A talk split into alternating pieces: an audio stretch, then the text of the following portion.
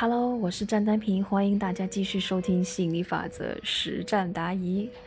我们这一期的这个分享主题呢是：你真正依靠的不是你老公，也不是政府，也不是房子，而是什么呢？大家是不是很想要知道这个答案是什么呀？那就跟着我一起往下听吧。学员提问：崔老师，我是一个从小就缺乏安全感的人。我以前总是幻想着，如果有一个人无条件爱我、宠我、满足我的男人，我就会有很多的安全感，或者是有很多很多的这个钱，来满足我想买就买的愿望，想走就走的旅行，然后我才会有安全感。一旦我得不到呢，我就会觉得说自己命运好不济哦，自怨自艾。然后没有安全感的时候，我的心是乱的。是七上八下的，内心呢始终也是惶惶然不踏实。加上我被这个社会的这种毒鸡汤灌了这么多年啊，我把我自己的喜怒哀乐都是建立在别人是否满足我的期待的基础上了，所以我经常会患得患失。请问我应该怎么办呢？嘴老师回答：你如果把你的安全感。寄托在外面的话，你就会很痛苦哦。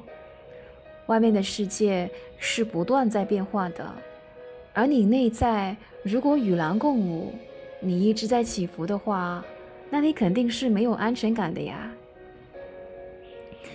你过去那么痛苦，那么没有安全感，都是由于你把自己把自己放错了位置啊。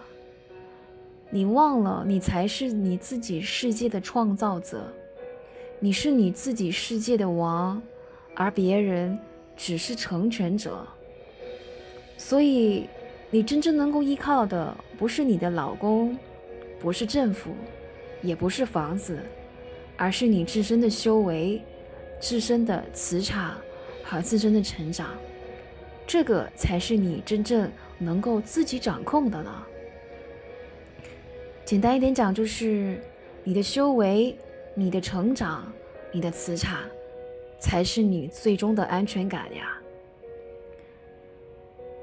我们的安全感来自于自己，来自于对自己的接纳和认可，来自于对自己的爱。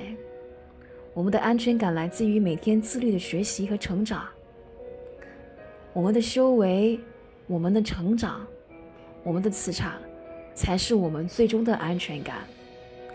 钱和爱都是永远不会缺的，缺的是我们有没有丰盛的磁场。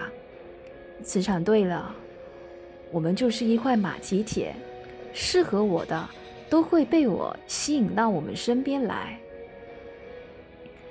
好，我们这一期的分享就到这里了。那亲爱的朋友们。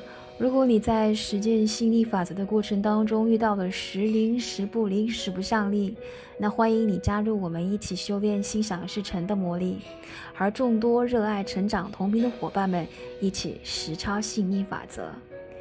那你可以去到我这个专辑的这个介绍啊，呃，里面已经留着我的个人的联系方式，欢迎你加我。我们这一期就先到这里了，谢谢你的收听。我们下期再见喽，拜拜。